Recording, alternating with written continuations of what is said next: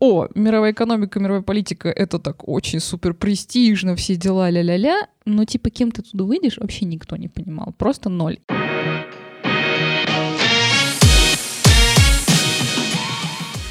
Всем привет, ребят! Вы слушаете подкаст «С места в карьеру». Меня зовут Маша Егорова. А меня Арина. Всем привет. Здесь мы разбираемся, как построить карьеру в России, найти свое призвание и не впасть в отчаяние на пути к карьерным звездам. Данный подкаст — это проект нашей компании careerspace.app, лучшей площадки для поиска работы с карьерным ростом. А здесь могла быть рекламная интеграция. Переходите, регистрируйтесь, оставляйте ваше резюме, ищите свою работу нормально. Тем более, что тема нашего сегодняшнего эпизода года напрямую связана с э, поиском э, работы, э, с ее алгоритмами, с тем, как надо и не надо делать.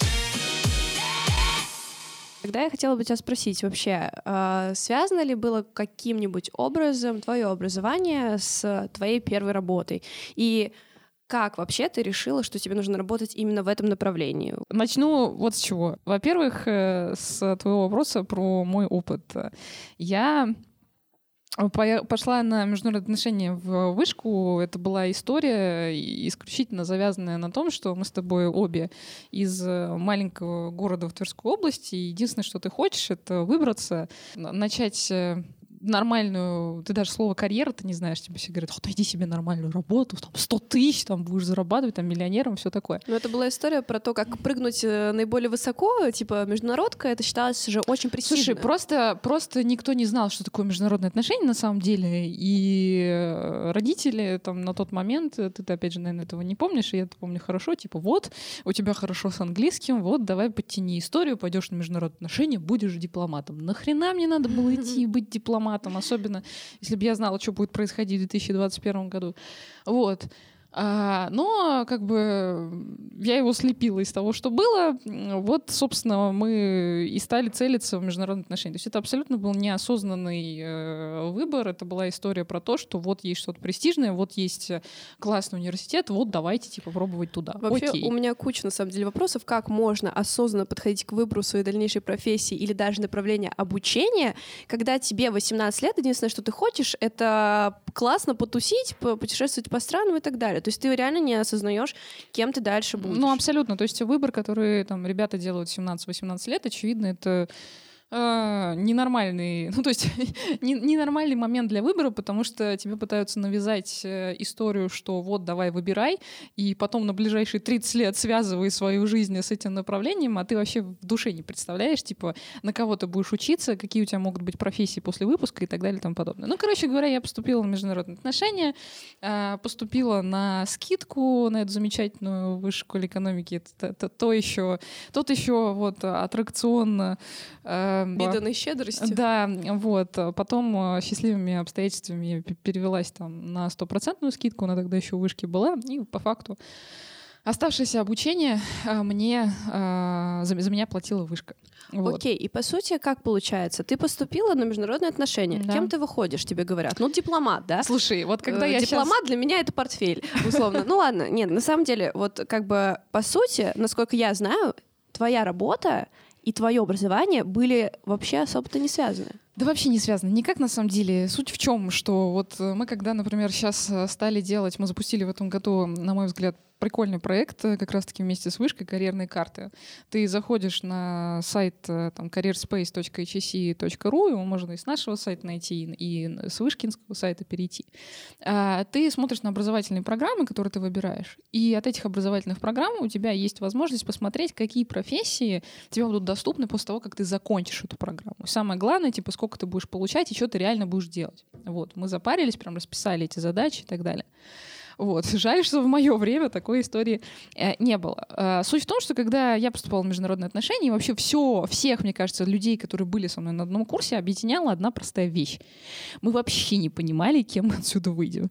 То есть э, мы попали такие типа, о, мировая экономика, мировая политика, это так очень супер престижно, все дела ля-ля-ля, но типа кем ты туда выйдешь, вообще никто не понимал, просто ноль. И вот эта вот волна непонимание, кем ты будешь, она накатывала все с годом больше, больше, больше, больше. И в какой-то момент ты понимаешь, что, в общем-то, все, чему тебя здесь учат, Ну, в реальной жизни на работе вообще, кроме как, не знаю, в каком-нибудь МИДе, да, или там, не знаю, на государственной службе, вообще мало где нужно. Вот. А я как-то не видела себя в итоге-то на, на работе где-то в государственной службе, и тем более там, не знаю, в МИДе, в посольстве и еще где-то.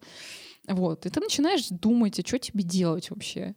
И в этот момент ты начинаешь знакомство с рынком. И вот когда ты начинаешь знакомство с рынком, ты открываешь для себя а, кучу всего а, нового, неизведанного, интересного. И самое важное, что ты из, из этого знакомства выносишь, что на самом деле как бы те знания, которые ты получаешь по большей части в ВУЗе, по крайней мере на моем направлении, ну, они вообще мало где применимы. Именно хардовые знания, да, то ну, есть вот технические да. навыки. На самом деле это очень распространенная тема, что тебе э, дают э, дофига информации, а использовать ты ее не понимаешь, каким образом ты будешь и будешь ли вообще. Немножко другой момент меня интересует. Каким образом ты наткнулась именно на направление Executive Search? Ну, ситуация была следующая. Вот э, мы с тобой остались практически э, без какой-то нормальной материальной базы к существованию из-за наших больших семейных проблем. И э, мне нужно было, как старшей сестре, вообще думать, чем будем с тобой есть. И на втором курсе бакалавриата я начала э, подыскивать себе какие-то работы там, вечернего секретаря, там, курьера, еще кого-то. Вот. И когда ты работаешь, там, типа, не знаю, на трех подработках одновременно, во-первых, это подработки, и они не интеллектуальные, и ты начинаешь себя ловить на мысли, нахрена я вообще в вышке тогда учусь, если я работаю курьером, да? Вот. А вторая история, ну, тебя просто раздирает вообще на три разных э, направления. Э, и тебе очень сложно это совмещать еще и с учебой на очном, да еще и на достаточно сложном факультете. Вот. Я, как истинный вышкинец, начала смотреть, а куда вообще большинство людей-то, обучающихся в моем вузе, потом идут работать. И я для себя открыл такое замечательное слово «консалтинг». Консалтинг просто он бывает разный. Он бывает там стратегический консалтинг, бывает там HR-консалтинг и так далее. И... Для людей, которые не особо понимают э, в терминах, э, одним словом, как бы ты описала это? Что консалтинг? это? Ну, это когда есть какая-то большая компания, она приходит э, к консалтинговой компании и говорят, ребят, мы как бы в вакууме находимся, да, сами работаем в этой компании и не все видим, что происходит со стороны. Помогите нам разобраться, что мы делаем не так. Вы за счет того, что работаете с кучей разных других компаний, у вас есть возможность, ну, посмотреть шире. По как... сути, это некий анализ. Компания, которая проводит анализ. Анализ, а, анализ э, не знаю, состава и организационной структуры компании, да, то есть какие есть эм, позиций в компании, не дублируют ли они друг друга. Типа, не знаю, почему у нас, допустим, две одинаковых позиции какого-нибудь HR-менеджера. Uh-huh. Вот, то есть э, консалтинг бывает э, супер, э, супер разным. Но по факту это совет, это некий вот advisory, да, если по, по, по-английски. Вот. И я поперлась сначала в большую тройку, большую четверку попытать счастье. Большая тройка — это McKinsey, BCG и Bain. А, три компании, которые занимаются стратегическим консалтингом. Вот. То есть консалтингом, когда у компании, не знаю, есть какая-то задача, не знаю, запустить что-то новое или наладить там процессы, и они приходят вот к Big 3, да, и говорят, ребята, помогите нам проанализировать, все ли мы делаем правильно.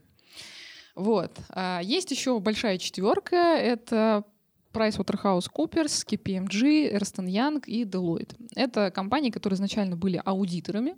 Аудиторы, еще один экскурс, да, это компании, которые а, занимаются, ну, скажем так, а, анализом того, чтобы с финансами компании все было нормально, чтобы, не знаю, там никакой э, э, ошибки в отчетности не было. Некий бухгалтер? Ну, ну если тебе если так проще, очень простыми словами. на аутсорсе. Это проверка. То есть проверка на аутсорсе того, что у тебя, допустим, в той же бухгалтерии в компании все идет нормально. Так вот, э, традиционно вышкинцы идут либо в большую тройку, либо в большую четверку. Я с этого тоже начала. Так как я была там в конце второго, начале третьего курса, я нафиг никому не сдалась. У меня было там несколько десятков э, отказов э, письменных, устных и так далее, несмотря на то, что у меня было два иностранных языка, типа английский, итальянский, практически там свободное владение а, обоими.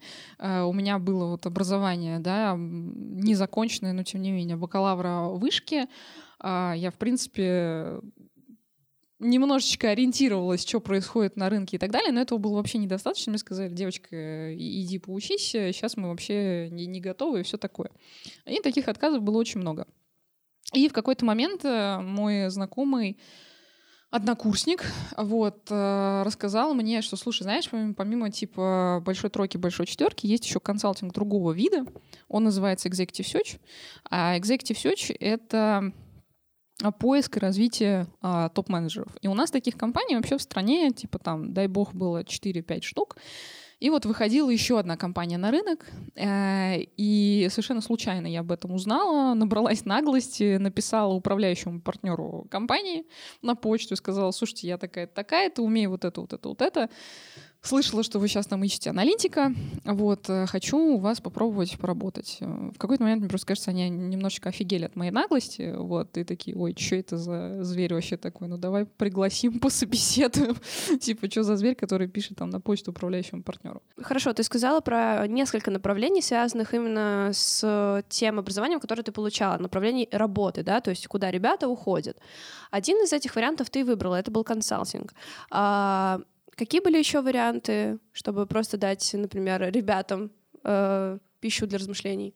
Ну, вариантов э, куча. Надо, наверное, самое, самое большое, что надо понимать, самый важный момент, что как бы грустно или как бы одновременно весело не звучало то, что я сейчас скажу, но ваш факультет, на котором вы учитесь, будь то международные отношения, почвоведение, коммуникации, медиа и дизайн, э, какая-нибудь кибернетика, еще что-то, а, практически никак не влияют на ту работу, которой вы будете заниматься. И на это есть несколько причин.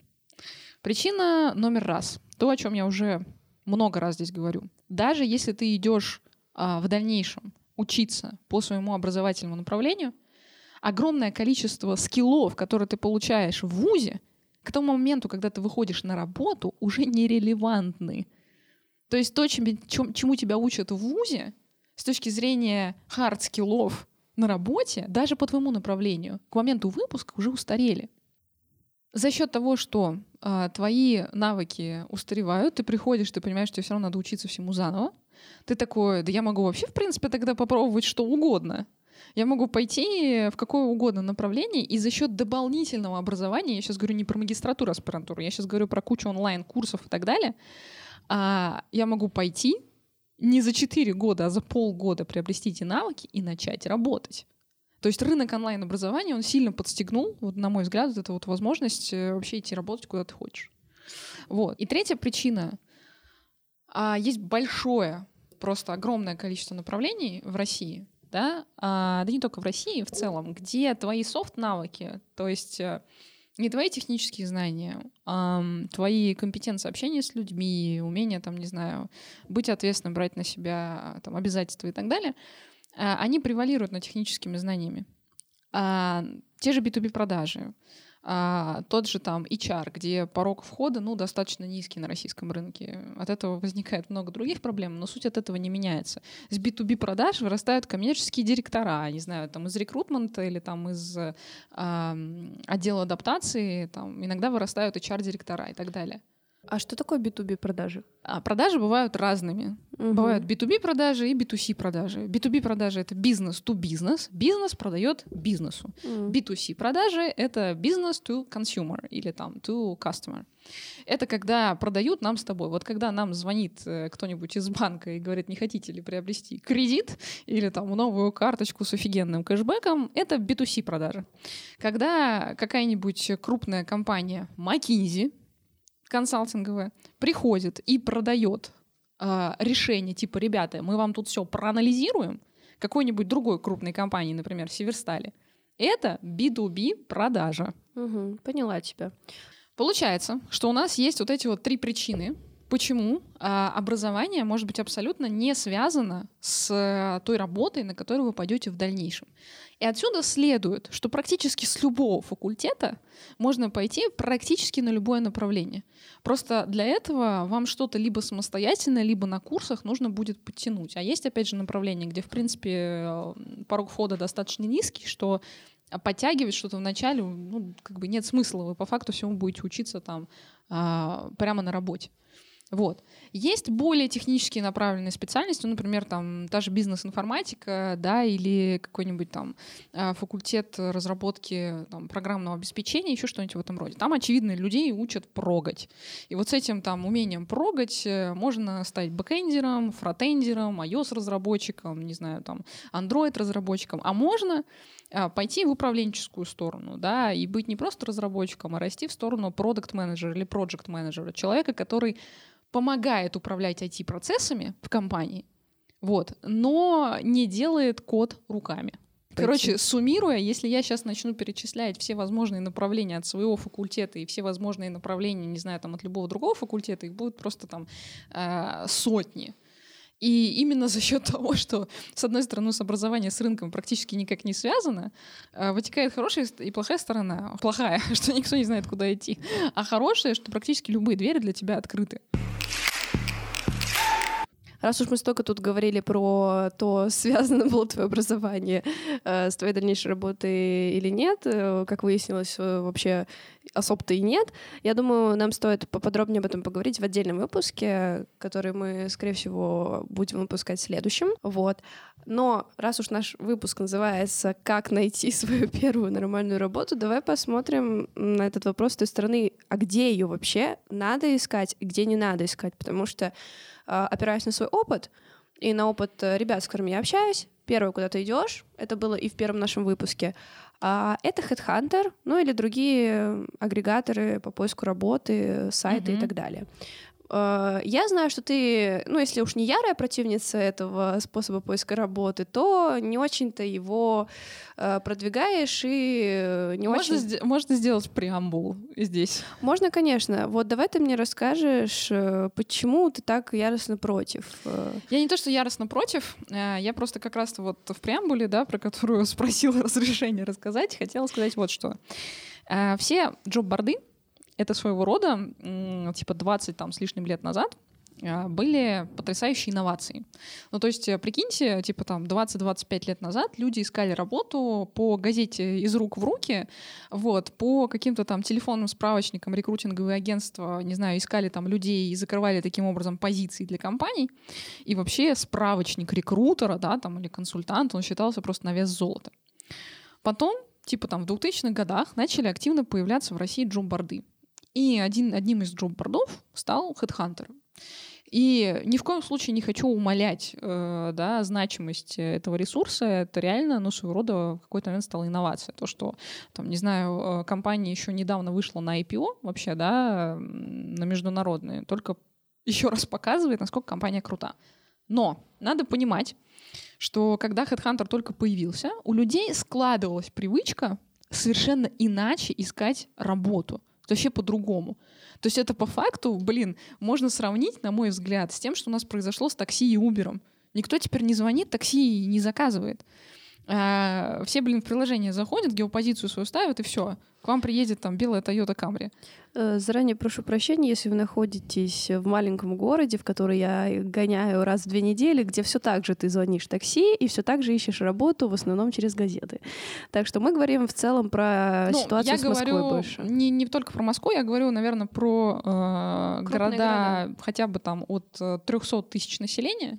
Вот, э, потому что вот э, в Конаково, куда ты ездишь, э, например, Uber это нет, а в 50 километрах от Конакова есть Клин, и там есть э, и старт Яндекс Такси, и старт и Яндекс Такси Эконом, Яндекс Такси даже Комфорт Плюс. Прости господи.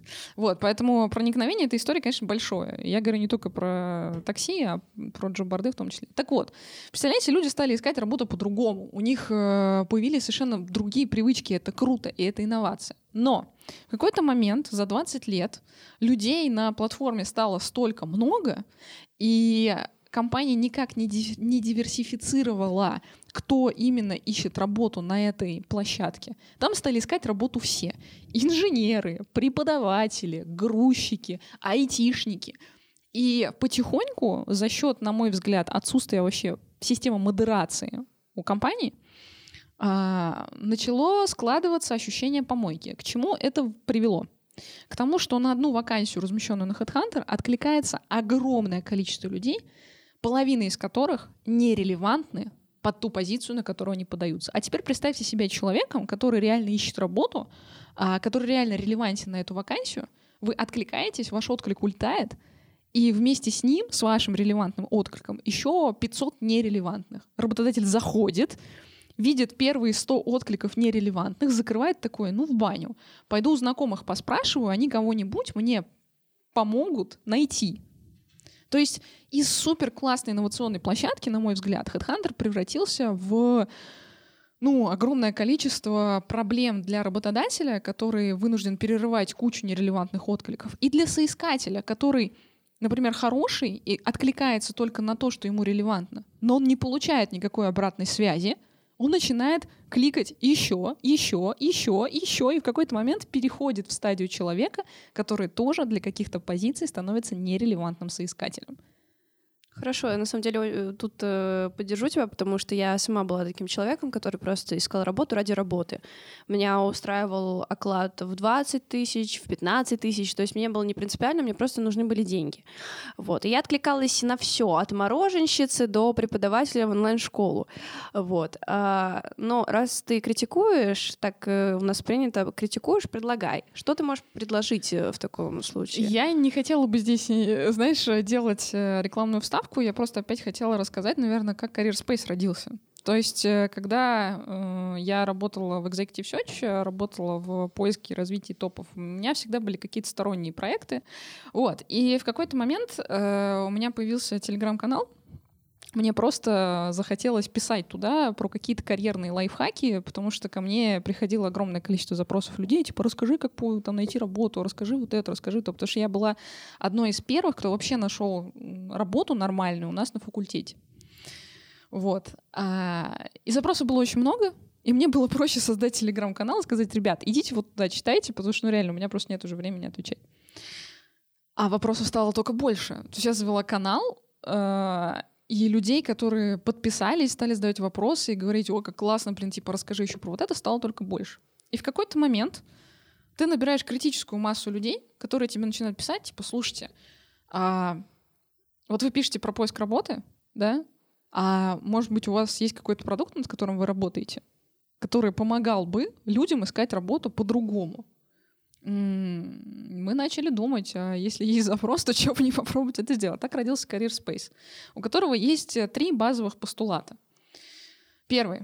Эм, мы базируемся на том, что у всех вакансий, которые мы размещаем, а, есть либо прямой контакт с работодателем, то есть почта, телефон, телеграм, либо прямая ссылка на отклик, не на другой джобборд, а на отклик э, напрямую на сайт работодателя. Почему? Потому что, опять же, когда вы откликаетесь на джоб-борде, ваш отклик может улететь глубоко-глубоко э, так, что его никто не найдет.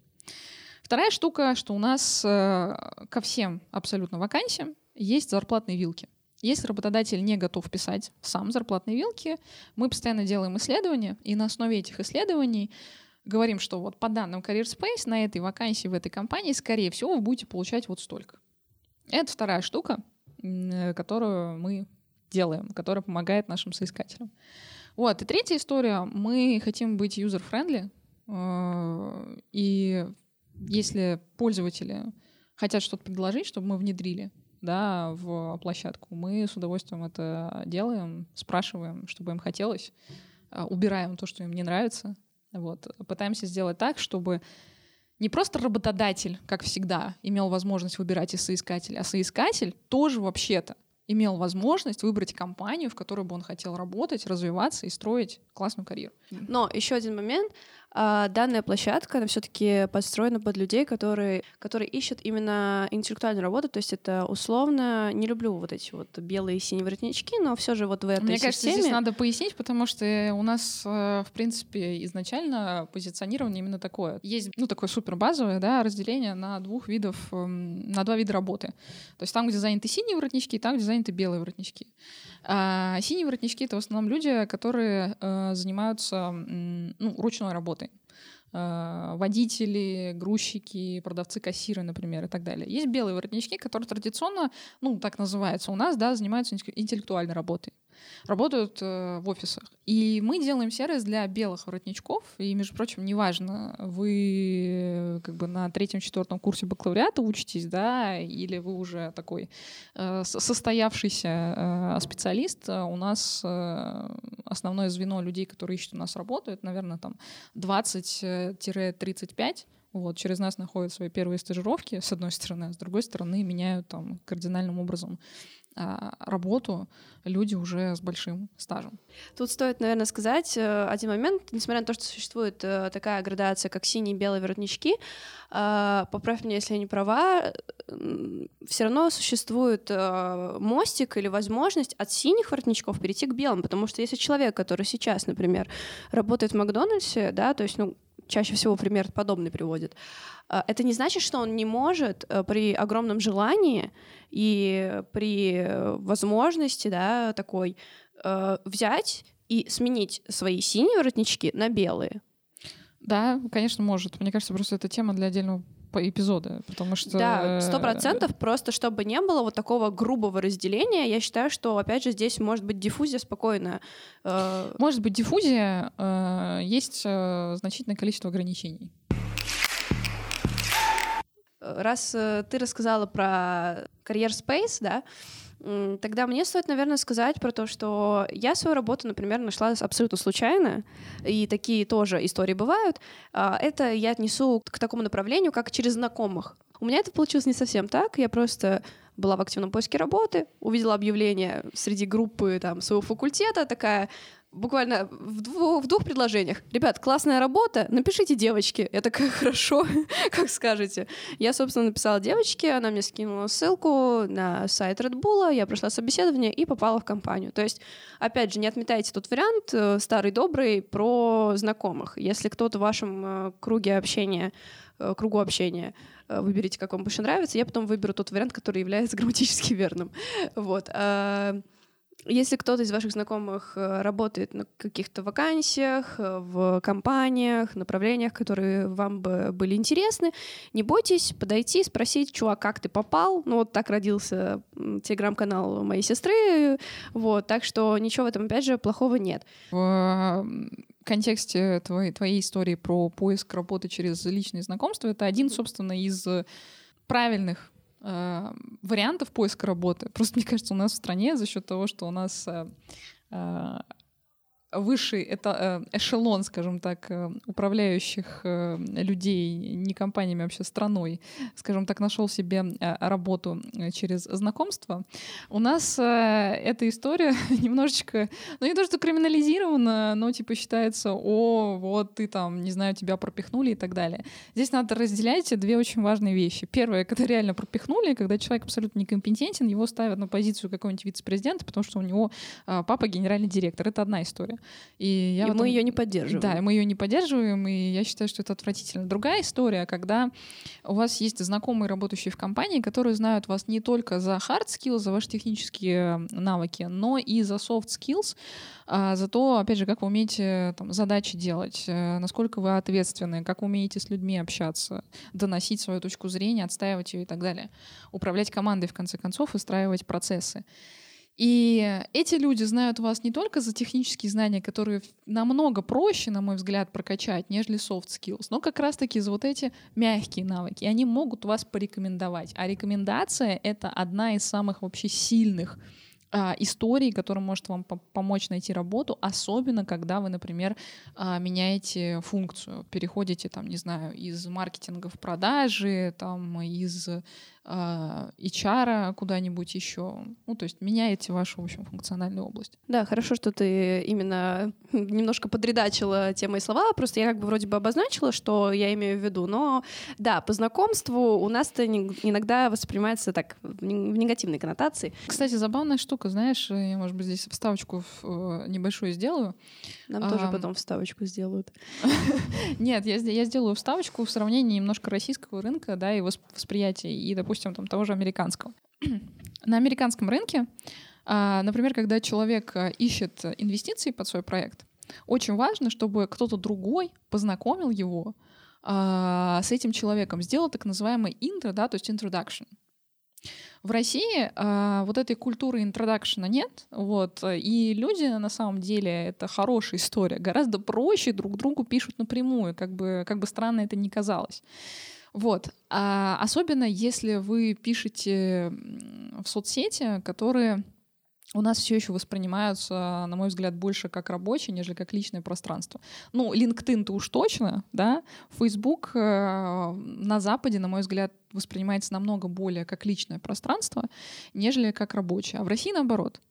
Вот. И поэтому где-нибудь в западных странах э, без интро там с вами иногда и разговаривать никто не будет. А в России такой заход есть. Я думаю, что грешно им вообще не пользоваться. И зайдя через вот твой экскурс, мы подошли к одному из вариантов поиска работы. Это как раз-таки вариант э, напрашиваться напрямую. И так скажем, писать людям напрямую с э, пониманием того, что вы хотите работать у конкретного человека, в конкретной компании, у вас есть определенная цель, и вы знаете, зачем вы туда приходите. Обычно Ты... это работает немножечко не так. Ну, то есть, когда, когда я говорю про то, что, ребята, вообще неплохо бы да, выходить на так называемых ЛПРов, то есть лиц, принимающих решений, а писать им э, и пытаться найти работу через прямой контакт с человеком, в команде которого будете работать, я очень часто ловлю там хейт, э, типа вот, во-первых, как я напишу человеку, во-вторых, типа нафига ему нужен, в-третьих, ни хрена это не работает и так далее. Объясню, в каких случаях это не работает. Это не работает в тех случаях, например, у меня был недавно кейс человека, который 20 лет проработал в no-name компаниях, фиг знает каких компаниях, вот реально. Вот, чувак, я не знаю, что ты 20 лет делал, вот ты работал в каких-то ООО Пупкина консалтинг э, и Ромашка это был твой осознанный выбор, что 20 лет ты не думал над своим резюме, ты не думал, что ты будешь делать, э, не знаю, через 5, через 10 лет. Потому что каждый твой последующий переход, он был в no-name компанию. А никакой нормальной компании с хорошей корпоративной практики ноунеймы не нужны. И это как бы вот закон. И он такой, типа, вот, я писал там в Яндекс и в Google напрямую, я сижу такая, слушаю, думаю, чувак, ну, sorry, конечно, но люди, которые хотят и могут работать там, типа, не знаю, в Гугле, да, это люди с огромными классными корпоративными практиками. Поэтому, очевидно, когда вы пишете людям напрямую, надо сопоставлять то, что вы умеете делать, э, и какую ценность вы можете принести компании. А, и писать, э, отталкиваясь, а, с одной стороны, от своих желаний, а б, с другой стороны, от своей немножечко реальности. И чем младше вы, чем моложе, чем меньше у вас опыта работы, на самом деле, тем больше у вас различных вариантов. Потому что вы можете написать какому-нибудь основателю или сооснователю стартапа в Фейсбуке, вот. А, э, даже сказать, что вы там ничего не умеете делать или почти ничего не умеете делать, вот, но зато с горящими глазами, и вас возьмут на какую-нибудь стажировку за 15-20 тысяч рублей, с которой вы стартанете просто как с э, Байконура, вот, и улетите в космос. И здесь есть, э, ну, как бы вот тоже простой алгоритм. То есть первое, что вам надо сделать, вам нужно составить список э, целевых компаний, стартапов, э, среднегабаритных компаний. Кстати, вот, этот, вот эта история, она лучше всего работает с маленькими и средними компаниями. Чем больше компаний, тем больше людей, тем сложнее вообще достучаться до кого-то, кто вам ответит. Вот, соответственно, составляйте целевой список компаний, где вы хотели бы работать. Как составить целевой список компаний? Надо сделать мое любимое слово — research, то есть исследование. Какие компании есть в той области, в которой вы хотели бы работать? Ну, вот, допустим, Маша, если бы ты хотела работать, э, допустим, в каком-нибудь биотехе, да, тебе надо было бы сделать исследование, там, ведущие биотех-компании России, или там, ведущие биотех-стартапы России, коих немного, поэтому Маша в биотехе работу не ищет. Вот. Да, и мой research закончится через 30 минут примерно, и там просто э, биокат, Э, где там еще сейчас ну, Бионик какой-нибудь. Бионик, да, там три компании. Ну, не три, ну, может быть, там, не знаю, семь наберется. Просто вопрос в том, какие из них прибыльные или хотя бы ну, претендуют да. на то, чтобы быть прибыльными вот в каком-то обозримом будущем. У нас Короче, э, да, суть, суть в том, что первое, что вы делаете, составляете целевой список компаний. А второе, ищите людей на Фейсбуке, на LinkedIn, на сайте этих компаний, кому могли бы написать э, сопроводительное письмо с тем, чтобы предложить свою кандидатуру. Даже если открытых вакансий а, в компании прямо сейчас нет. Это как раз-таки моя история, про которую я говорила. Типа просто написала управляющему партнеру, типа возьмите меня, пожалуйста. Вот. А, и третье, вы ведете статистику. А, очевидно, что на самом деле поиск работы — это история, работающая по воронке, практически как с продажами. Чем в большее количество мест релевантных, а не просто абы куда, вы напишете, тем больше вероятность того, что вам что-то ответят, пригласят на интервью, поговорят, а, и вы, вы будете выбирать среди нескольких вариантов компаний. Смотри, ты э, сказала, что при составлении вот этого списка, да, целевого списка компаний, угу. или ты как-то по-другому? Целевой список компаний, ну, таргет-лист, э, как удобнее. Вот. А, ты сказала, что э, контакты различные можно искать, ну, там, в соцсетях и также на сайтах компаний. Но вот, мне кажется, это, наверное, отдельный такой пункт про поиск работы через сайты компаний, или это как бы одно и то же? А это не совсем одно и то же, ну, это, наверное, близко, но не одно и то же. То есть э, вы составляете себе, то есть на, начало одно и то же, составляете э, целевой список компаний, идете на, на сайты этих компаний. И дальше э, вы смотрите, а, есть вакансии, которые вам подходят, если да, то вы на сайте компании откликаетесь. Почему это работает лучше? Потому что когда вы откликаетесь на джоб-бордах, чисто с точки зрения продуктовой логики, работодателю надо зайти отдельно, в отдельный личный кабинет, в отдельном продукте, а, залогиниться, посмотреть отклики, пролистать, найти именно ваш отклик, понять, что он релевантный, пригласить на интервью. Понимаешь, сколько шагов? Угу. Когда ты приходишь на сайт компании, ты уже автоматически становишься целевым кандидатом для компании ты из всего множества компаний выбрал конкретно эту, пришел на сайт, откликнулся там, и твой отклик попадает обычно в одну из двух ситуаций. Первое — напрямую на почту человеку, который ведет этот поиск, и б — во внутреннюю рекрутинговую систему, куда в целом откликов приходит намного меньше, нежели на HeadHunter.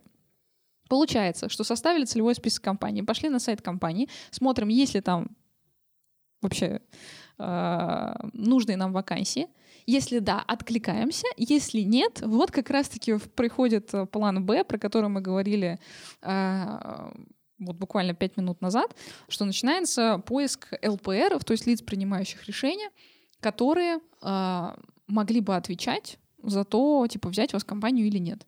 И это не HR на самом деле. Лица, принимающие решения, это люди, которые будут вашими прямыми начальниками, не рекрутеры и HR. Если вы идете в маркетинговый отдел, то это, скорее всего, будет какой-то там digital marketing manager там директор по маркетингу или еще кто-то.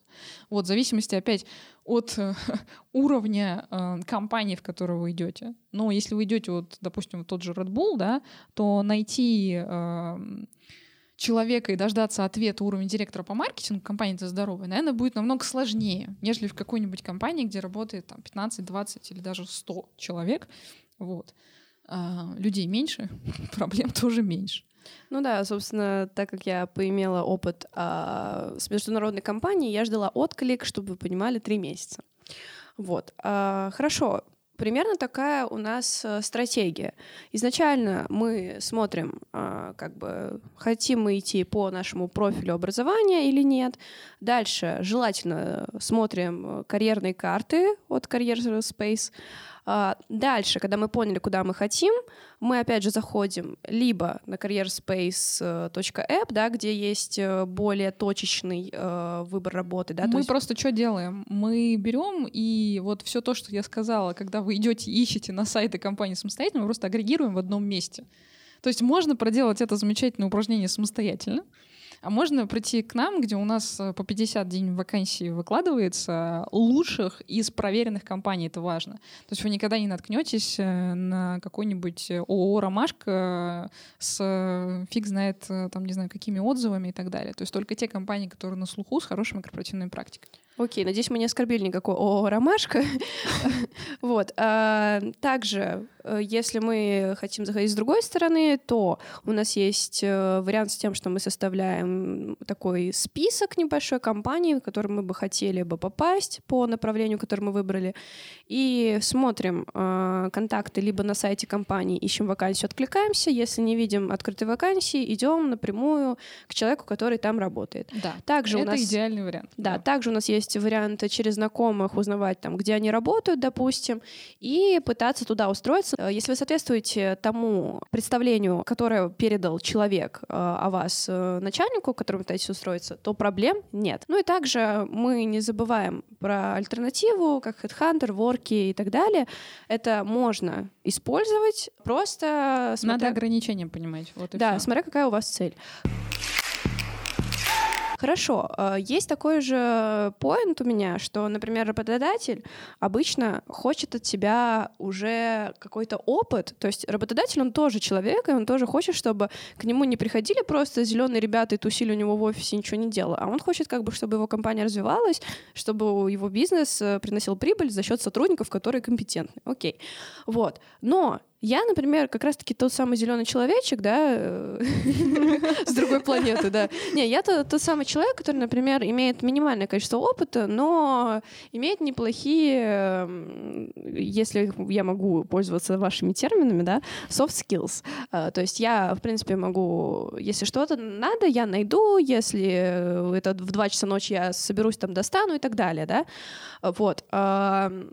Каким образом мне получить некий опыт опыт, да, мы уже дали э, ответ на этот вопрос предыдущим выпуском, что есть стажировки, но помимо этих стажировок, как мне кажется, есть некие и другие варианты. Нет, просто для того, чтобы получить нормальную стажировку, кстати, если не слушали наш предыдущий выпуск про стажировки, послушайте.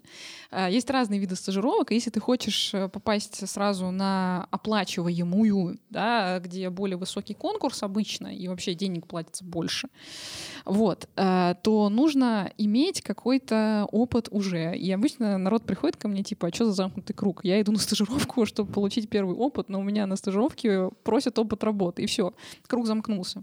Uh, ну вот смотри, раз к тебе приходят с такими вопросами, да, типа, смотри, я попал в замкнутый круг, что делать? И что ты отвечаешь на такие вопросы в таком ну, случае? Ну, обычно просто до того, как ты начинаешь устраиваться на работу, да, uh, у тебя должно вообще в жизни какая-то движуха происходить.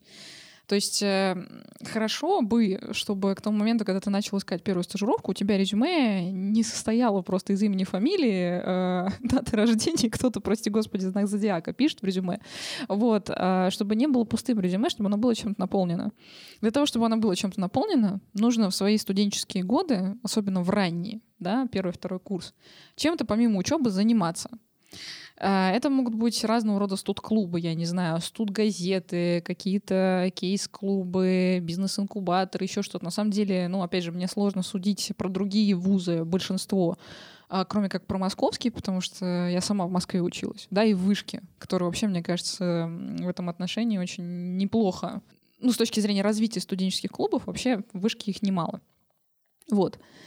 А вторая история, а, помимо студ-клубов, это может быть какие-то волонтерские активности, вообще пофигу какие. Ну, то есть, я не знаю, вот у тебя, наверное, есть какой-то пример там в МГУ, да, волонтерских проектов? Да, у нас примерно несколько раз в год проходят различные научные конференции, на которые набирают волонтеров, ребят, которые будут общаться с гостями. Тут, кстати, часто спрашивают про язык, потому что иногда к нам приезжают э, различные гости из разных стран, и как бы тоже волонтеров набирают с знанием языка, или без тоже. Все будет зависеть от ваших умений плюс-минус, да, и от вашего желания. И вас будут э, направлять на ту или иную направленность волонтерства. Кстати, вот ты начала про научные конференции, там можно волонтерить, да, а можно заниматься какой-то научной деятельностью в принципе и быть участником этих научных конференций.